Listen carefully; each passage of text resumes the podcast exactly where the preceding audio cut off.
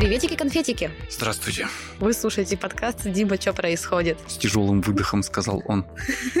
Это такой подкаст, который делает редакция 66.ru. Есть такое медиа в России. Вы, наверное, о нем чего-то слышали, потому что зачем-то же нажали на плей этим прекрасным днем, вечером или, может быть, утром. Мы тут собираемся раз в неделю и разговариваем, а, ну, о чем захотим. Но мы придумали этому классное обоснование. Мы здесь говорим о событиях, о сюжетах и явлениях, которые нам показались интересными, но которые могли быть вами не замечены в связи с тем, что новостей стало вокруг слишком много, и они все примерно об одном и том же, но, тем не менее, яростным потоком валятся на вас из любых средств связи, начиная от телеграммы и заканчивая утюгом. Мы подумали, что раз в неделю неделю, наверное, у вас будет время, повод и желание перестать читать перестать дум скроллить, надеть наушники, заняться чем-то более интересным и послушать, как мы вам рассказываем о всяком разном. Да, а мы это Дима Шлыков, главный редактор 66.ru. И Влада Ямщикова, журналист 66.ru. Вот. Ну, сегодня у нас, как сказать, ну, я не знаю, мне кажется, что эту тему наверняка многие не, не потеряли вот в этой общей повестке, но, может быть, кто-то типа меня, например, ее не отразил. Ну, слушай, я бы поспорил, мы записываем это на той неделе, когда в Польшу падали снаряды, в Гааге выносили решение по делу о Боинге малазийском. Поэтому вообще запросто. Тут вообще запросто тема могла пройти мимо, она, ну, довольно важная, как мне кажется. Ну, Для да. миллионов россиян. Я понимаю, что ты ее игнорируешь, потому что ты просто счастливый человек. Мы так долго заряжаем, но вы же уже прочитали название выпуска, и вы понимаете, что Влада это человек, у которого нет ипотеки. Более того, Владе ипотека не нужна, и она перед записью призналась, что, внимание, никогда вообще об этом не думала. Это потрясающе. Я тебе завидую очень сильно. Спасибо, спасибо. Это не моя заслуга. не суть важно. Так Но вот, да. очень-очень-очень-очень-очень-очень много людей в России, поверь, сильно-сильно зависит от ипотеки. Особенно тех, кто взять ее еще не успел, но находится там в такой же ситуации, как я. Ну, в том смысле, что не взять ее не смогут. Варианты там два. Либо ты берешь ипотеку, либо ты живешь с мамой. Когда тебе 37, вариант остается один, по сути.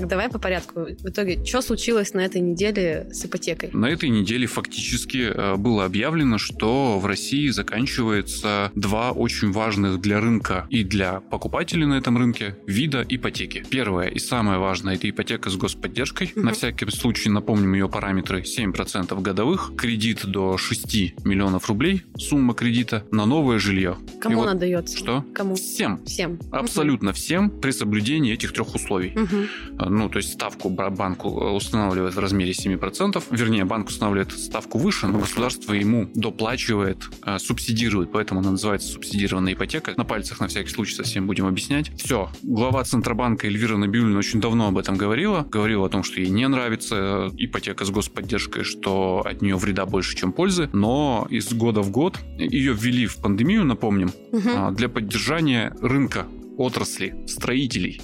Не нас с тобой, а. Ну, тебя-то нет, тебе ипотека не нужна. А вот этой вот отрасли. Хотя логика, конечно, в этом есть, потому что строительная отрасль, она в очень многих регионах, в том числе в регионе там нашем, в Свердловской области, является одной из наиважнейших. Она создает рабочие места, она производит деньги, эти деньги попадают там в оборот. Ну, грубо говоря, строитель деньги заработал, пошел в пятерочки их потратил, эти деньги пошли на зарплату сотрудницы пятерочки и дальше, дальше, дальше по цепочке. Ну вот для того, чтобы отрасль поддержать во время пандемии, придумали ипотеку с господдержкой. Сначала она была 6,5%, 10%. Потом, когда в очередной раз Эльвира Набиулина сказала, давайте-ка ее отменим к чертям, и с ней многие согласились, ее все-таки сохранили на текущий э, год, но подняли до 7% и немножко изменили другие условия. Но в целом угу. это был спасительный круг. Хорошо. И для рынка, и для людей. Ну, для покупателей я имею в виду. Эта ипотека заканчивается, судя по всему, ну, с высокой степенью вероятности. С 1 декабря?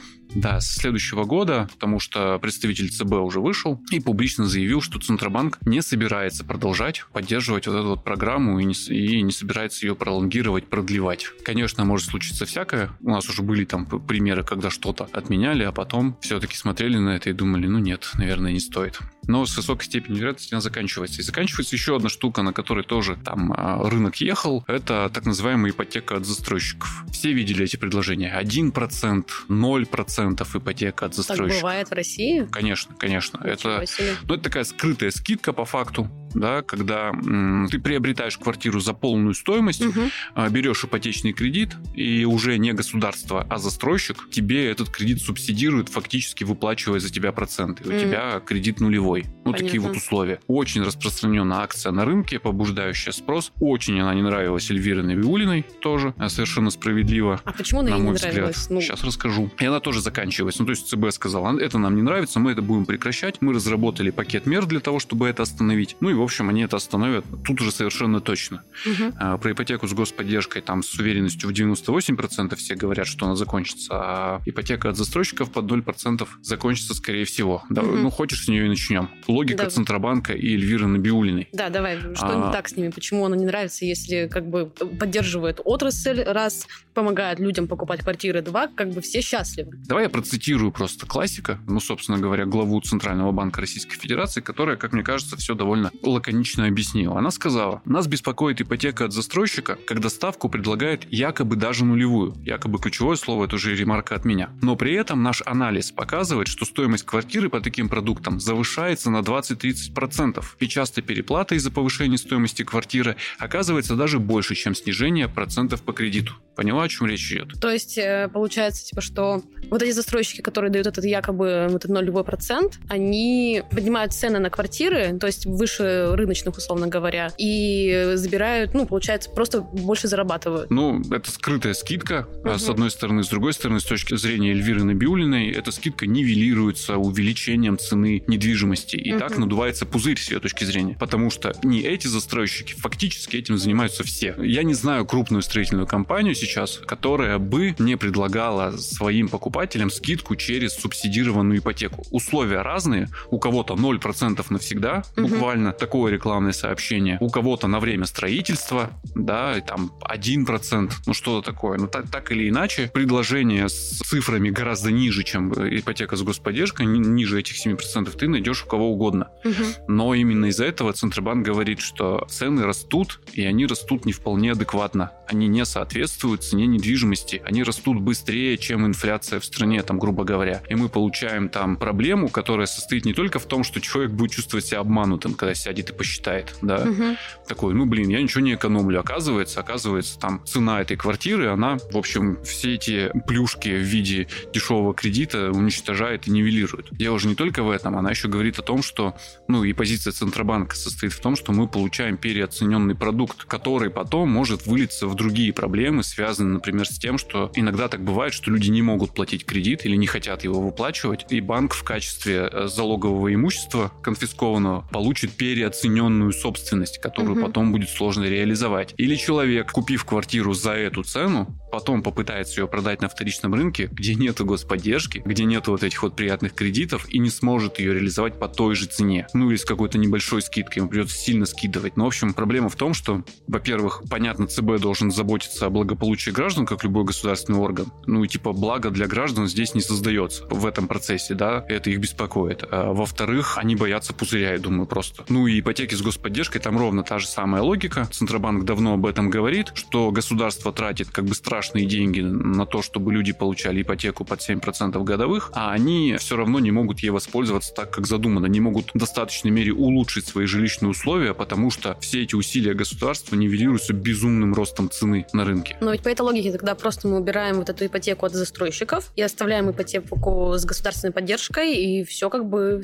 приходит в норму. Там логика повествования ровно та же самая. С тех пор, как государство начало субсидировать ипотеку, цены на первичную недвижимость в новостройках начали усиленно расти. Во многих-многих регионах, практически во всех регионах России. И тогда Центробанк начал говорить, нецелесообразно нам субсидировать ипотеку, потому что фактически мы просто ну, увеличиваем цену недвижимости, покупатель ничего не приобретает, потому что ну, он все равно заплатит столько же или больше, несмотря на эту цену. Такая же логика, как в ипотеке с субсидируемой застройщиком, такая же логика повествования в ипотеке, субсидируемой государством. Только вместо mm-hmm. застройщика государственный бюджет, ко всему прочему, что ЦБ, очевидно, беспокоит еще сильнее. Понятно. У строителей своя логика, и у строительного лобби своя логика. И в Совете Федерации, и в Госдуме, и на уровне Министерства ведомств они много раз говорили. И я думаю, что логично здесь привести их слова тоже, что э, рост цены галопирующий продиктован не столько и не только как бы хлынувшими деньгами от ипотеки. В общем, они отрицают обвинения в спекуляции. Они говорят, посмотрите, как подорожает подорожали стройматериалы, посмотрите, как подорожал труд, посмотрите, как выросла в цене земля, ну и так далее и тому подобное. В общем, намекают на то, что у них себестоимость растет так, что мама не горюй. Я их могу понять. Ну да, ну в общем, под гнетом разных обстоятельств, начиная от пандемии и заканчивая там специальной военной операцией. Ну что уж там, да, разрывом там логистики и связей и так далее и тому подобное. У них там своя логика. Но ЦБ не преклонен в этом смысле, и правительство, видимо, согласилось с его логикой, и теперь вот этот вот инструмент поддержания рынка, еще раз, ну, будем честны, это не инструмент поддержания людей, конечного покупателя. Это инструмент поддержания рынка, так или иначе по нему ударит и на нем скажется. Но самое главное, что ты говоришь, что это было ну, очень популярно у граждан, у жителей страны. Конечно. И получается, что им-то теперь сейчас со всем этим счастьем и новостями делать? Брать обычную? Вот сколько сейчас обычная, кстати говоря, ипотека? Типа 18%? Ну нет, ну с 10 начинается. С 10? С 10 ну, если на вторичном рынке, да, будем сравнивать, начинается с 10, но мне кажется, уже сейчас психологически стрёмно под 10, там, 12 брать. Ну, вот где-то вот так вот она, в этих э, пределах. И я не думаю, что цена квартир в новостройках после того, как ипотеку с господдержкой э, отменят, прям упадет. ЦБ считает, что сейчас ну, цена квартиры в, в среднем по больнице по России, да, завышена на 20-30%. Я очень сомневаюсь, что после того, как это все отменят, цены на квартиру упадут на 20-30%. Это может быть обывательское суждение, но я не помню ни разу, ни, ни года, ни дня, чтобы, например, в моем родном Екатеринбурге дешевели квартиры. Ну, не было такого. Они всегда дорожают просто с разной скоростью. Но чтобы прям дешевели, там, чтобы прям на 30%, знаешь, не с поправкой там на 2-3% на рынок, а вот прям рухнули. Такого я не помню. А вот чтобы жилье переставали строить, увидев, что спрос пропал, вот это я помню. И это вот то, что сейчас пока не очень громко и не хором, но строители предрекают. И это то, что мы уже видим, что происходит под воздействием других факторов. Не все в этом признаются, но я думаю, что я здесь э, там не связан корпоративными обязательствами ни с одной из строительных компаний. Могу сказать, что, на мой взгляд, почти у всех стратегия состоит в том, чтобы не начинать строить то, что еще не начали. Там, где нет обязательств, где еще не потрачены деньги, где нет проекта. Это как бы нельзя сказать, назвать заморозкой проекта, да, потому что, ну, везде, где там работы уже начались и объявлено, что мы угу. строим, они, наверное, там будут стараться закончить, но в целом, ну и, в общем, понятно почему. Потому что, например, в Екатеринбурге, ну, я тут живу, мне проще по Екатеринбургу, у меня цифры перед глазами всегда есть. А в Екатеринбурге в октябре 2022 года по отношению к октябрю 2021 продажи на первичном рынке и так уже упали на 45%. Еще раз, 21 пандемийный год. Не все хорошо в экономике, не все хорошо в психике, психологии покупателя. Все довольно тревожно и странно, но есть ипотека с господдержкой и есть, видимо, какие-то там еще деньги, сбережения и работа. И даже по отношению к 2021 непростому году, да, продажи угу. упали на 45%. Это очень много. Этот тренд, он как бы довольно долго сохраняется, и мы видим, ну, даже в официальной какой-то более-менее официальной статистике, мы видим резкие спады продаж, ну, например, после начала специальной военной операции, после начала мобилизации, ну и плюс, наверное, сказывается то, что сейчас есть подозрение, что банки стали, скажем так, осторожнее выдавать ипотеку. Молодым людям? Ну, не просто, ну почему молодым? 40-летние тоже едут да, мужчинам, а, даже если они созаемщики. Ну, мне угу. так кажется. Это уже повлияло. А сейчас мы еще исключаем фактор ипотеки с господдержкой, на который, и это хором говорили все, и сторонние аналитики, и сами строители, говорят, ну, мы на этом едем. Ну, это, это главное. Признавались, что в структуре продаж, ну, это, конечно, в целом за рынок не говорит, но в структуре продаж доходило до 80% ипотека с господдержкой, как источник финансирования. Угу. Ну, представляешь, вот это вот выбивают из-под рынка. Конечно, я думаю, сейчас все несколько ошарашены и надеются, что что как-то эта шатковалка продлится, и угроза закончится тем, что, ну, до 8 поднимут процентов, например, а сумму кредита сократят там до 5, ну, хоть что-то. Но в целом ощущается какое-то, знаешь, такое тихое непонимание. У нас корреспондент Алексей Земляков в тот же день, когда это решение было явлено миру, несмотря на то, что оно было ожидаемым, будем честны, обзванивал э, застройщиков, обзванивал девелоперов, и ты знаешь, реакция недоумения им была встречена как бы неоднократно. Ну, кто-то говорит просто, ну, я не буду об этом разговаривать, угу. кто-то честно признает признается, слушай, я вот только узнал, что ты меня спрашиваешь, я не знаю, что делать, грубо говоря. А кто-то просто, не скрывая эмоций, говорит, что, ну, осталась вот у нас вот отрасль одна, которая кое-как едет и кормит экономику, и как-то ее там, ну, не дает просто остановиться, да, и это стройка. Во многих регионах упомянули уже сегодня об этом. Ну, давайте еще ее выключим Ну, есть же еще всякие там семейные ипотеки, да, тоже. Да, конечно, конечно. Вот. И, наверное, тоже они как-то подменят, наверное, с собой. Да, сохраняется семейная ипотека, и, судя по логике российского государства, так и будет сохраняться, потому что, ну, явно материнство и детство это чуть ли не, не главное. Столпы. Ну, это какой-то важный, да, столб, но, видимо, он связан с демографической обстановкой вообще, и, может быть, с какими-то личными там мотивами кого-то у власти, но мы видим, что и материнский капитал растет, и расширяется, да, угу. все меньше надо детей, чтобы его получить. Все жду, когда намерение завести ребенка будет тоже причиной получения материнского капитала. Смешно было бы. Ну, как-то документально зафиксированное, знаешь, психиатром, например. Да, действительно, он думает о детях, ну, хотя бы. Ну, короче, да, мне кажется, семейная ипотека, конечно, сохранится, там условия вообще приятные и, и веселые, но, ну, блин, когда дают под 7% всем, это одно, а когда, ну, при наличии там условий и обстоятельств, пускай прекрасных в виде семьи, но это, мне кажется, совсем другой масштаб. Ну, конечно, Дальневосточная да. там ипотека сохраняется, например. Угу. Да, ну так же, как и дальневосточный гектар все еще сохраняется, но что-то не расхватали. Не особо, да, популярная программа. Что-то, я не знаю, если честно, что, но что-то с Дальним Востоком не так, потому что там... Потому что это дальний. Сильно субсидируют, но что-то вот как-то надо съездить уже. Очень хочется на Дальний Восток. Возьмешь себе гектар и гони. Так... Не, давай я сначала просто как турист съезжу, посмотрюсь вообще, что там как. Что очень странно взять себе гектар, а потом уже решать, что делать буду.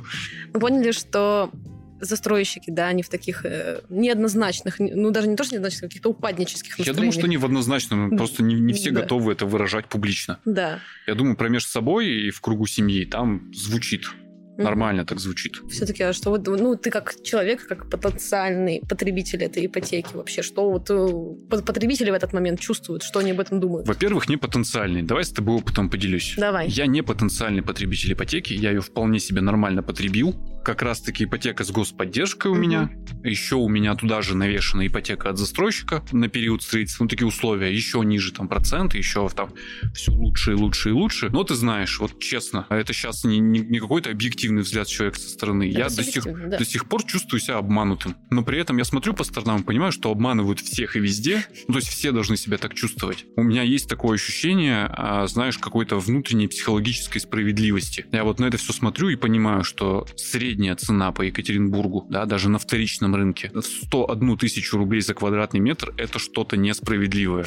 Но это какой-то капец. Двухкомнатная квартира в многоквартирном жилом комплексе не в самом центре Екатеринбурга Петербурга за 8 миллионов рублей, это что-то не очень справедливое, на мой взгляд. а это, а это нормальная цена на рынке, понимаешь? Ну, то есть у всех так стоит. И, конечно, строители мне там через публикации, там через личное общение объясняют, что понимаешь, такие обстоятельства. Ну, в общем, не мы такие, жизнь такая. Угу. Да, потом приходит Эльвира Набиулина и говорит, да это все строители, они там, ну, не прямым текстом, он говорит, это жулики вот эти вот тебя обманули, но я вот в этом живу, и мне как бы... Ну, я согласен с ней а в том смысле, что своего эффекта э, ипотека с господдержкой не достигает. Я не сижу, не думаю, боже, боже мой, родное мое любимое государство, как же я тебе благодарен, какие же смешные суммы у меня в ежемесячном платеже. Дай-ка я заплачу три платежа в этот раз, потому что, ну, ха-ха-ха, как, как так можно жить? Нормальные там суммы. Угу. Офигеть, какие там суммы. Более того, у меня был опыт ипотеки без всякой господдержки на предыдущих условиях, да, и за 12% годовых тогда не шокировавших, тогда считавшихся как бы нормальными. Я все это смотрю и понимаю, что как бы ну 7 же лучше, чем 12. Но с другой стороны, сумма-то ежемесячного платежа при том же моем заработке вообще-то ежемесячном примерно незначительно э, меньше он у меня тогда был. Была ну гораздо меньше ну, на треть, понимаешь? Поэтому, ну, я с Эльвирой согласен. В том смысле, что я тоже чувствую себя обманутым. Но при этом я понимаю, когда сейчас рынок отключат от этой ипотеки с господдержкой, я не вздохну свободно. И люди, которые после меня будут брать ипотеку, тоже не увидят там смешных сумм ежемесячного платежа, потому что это либо надо было не начинать, либо делать как-то иначе, либо вовремя прекращать, потому что, ну, все уже разогналось, цены они уже вот такие. И еще раз приведу свой аргумент. Я ни разу не помню, чтобы в моем родном городе рублевые цены на квартиры падали. Долларовые падали, да. Ну, там, в 2008-2009 годах, если пересчитать на доллар, при его диком росте в те года, ну, но это, опять же, никого не грело. Зарабатываем там в рублях в массе своей. Ну, короче, ну, нафиг эти ваши ипотеки. Снимать квартиру. Классно. Вообще не знаю. Мне не классно. Я не знаю, как можно снимать квартиру. Это ужасно. все мои опыты съема жилья, они всегда были тяжелыми психологически. То есть ипотека это тяжело психологически, да. да, безусловно. Дело не, не в сумме платежа, дело в том, что есть ощущение обязанностей и отсутствие как бы собственности. Но, блин, в съемном квартире еще хуже, потому что мало того, что это тебе не принадлежит, а так еще и все это создано как бы не тобой. И не дай бог, что-то пойдет не так, что-то сломается, ну и вообще как-то, как в гостях живешь. Вообще не нравится. Не в гостях и на чемоданах. Ну, я, наверное, просто человек какой-то вот такой особенной формации, старый, назовем это, старорежимный формации, потому что мне кажется, что ключевые вещи на вроде дома и ребенка должны быть все-таки своими. Очень многие даже финансовые аналитики, э, люди, разбирающиеся в деньгах, они когда видели, как растет цена недвижимости, что вообще с ней происходит, они ну, приводили прям выкладки и говорили, что вообще-то разумнее снимать снимать и инвестировать ну, оставшуюся сумму, угу. потому что в отличие от первичного и даже вторичного немножечко рынка, все эти годы рынок аренды, он не испытывал как бы радости и подъема. И там-то галопирующего роста не было. И было даже некоторое сокращение. Вот буквально на этой неделе были новости, что почти ну, во многих регионах России цена аренды местами даже прям упала, и, и даже в Екатеринбурге сократилась там на 2-3%. Вот как раз тот случай, угу. когда вроде бы, казалось бы, никогда такого не было, а вот случилось. Да, безусловно, есть такой аргумент, но у меня еще есть аргумент свой личный, психологический. Мне в чужом прям, пускай будет хотя бы условно мое, Тяжело. Не, конечно, хотелось бы накопить, заработать, как бы и купить. Ну, я как бы... Я не знаю, сколько надо зарабатывать. Я на протяжении года находился в стадии «давай, я буду копить», угу. а потом понял, что я коплю медленнее, чем оно, сука, дорожает. Обидно. Ну, то есть я, я прям коплю, понимаешь? То есть я вношу туда деньги, банк мне начисляет проценты за то, что я храню у него деньги. То есть мы с ним прям стараемся, а количество квадратных метров, которые я могу купить за эти деньги, оно почему-то только уменьшается. Я вот 21 год вот в этом ощущении провел, когда прям сильно росло, и я тут, ну, держался. Угу. Такой, давай, давай. Но потом сдался, конечно, невероятно вовремя, как обычно у меня бывает. Вот видишь, я на пике купил 100 пудов гадалки не ходи, это я, и это точно. Классно, наверное, в конце подкаста слышать это от человека, который долго затирал про рынок и то, как все устроено, а потом признается, вообще я как бы, ну, там, главный лошара, я покупаю на пик. Ну, ты просто как раз прохавал все это изнутри, понимаешь, поэтому такой опытный и все знаешь. Ну, слушай, э, там же опять есть тоже психологический такой момент. Я когда понял, что все, что уже... Ну, мне просто уже надо стало покупать, и э, несмотря на то, что и мы, и все другие писали и говорили о надвигающемся кризисе, о стагнации на рынке первичного жилья, и вот это вот все такое, о влиянии там спецоперации, мобилизации на это на все. Я, с другой стороны, там смотрел на жилой комплекс, который я, я выбрал, и видел, как фактически в режиме онлайн там закрываются окошки с квартирами. Угу забронировано, куплено, забронировано, куплено, забронировано, куплено. И я такой, ну все, к черту, давай, я поддамся этому прекрасному ажиотажу и вперед.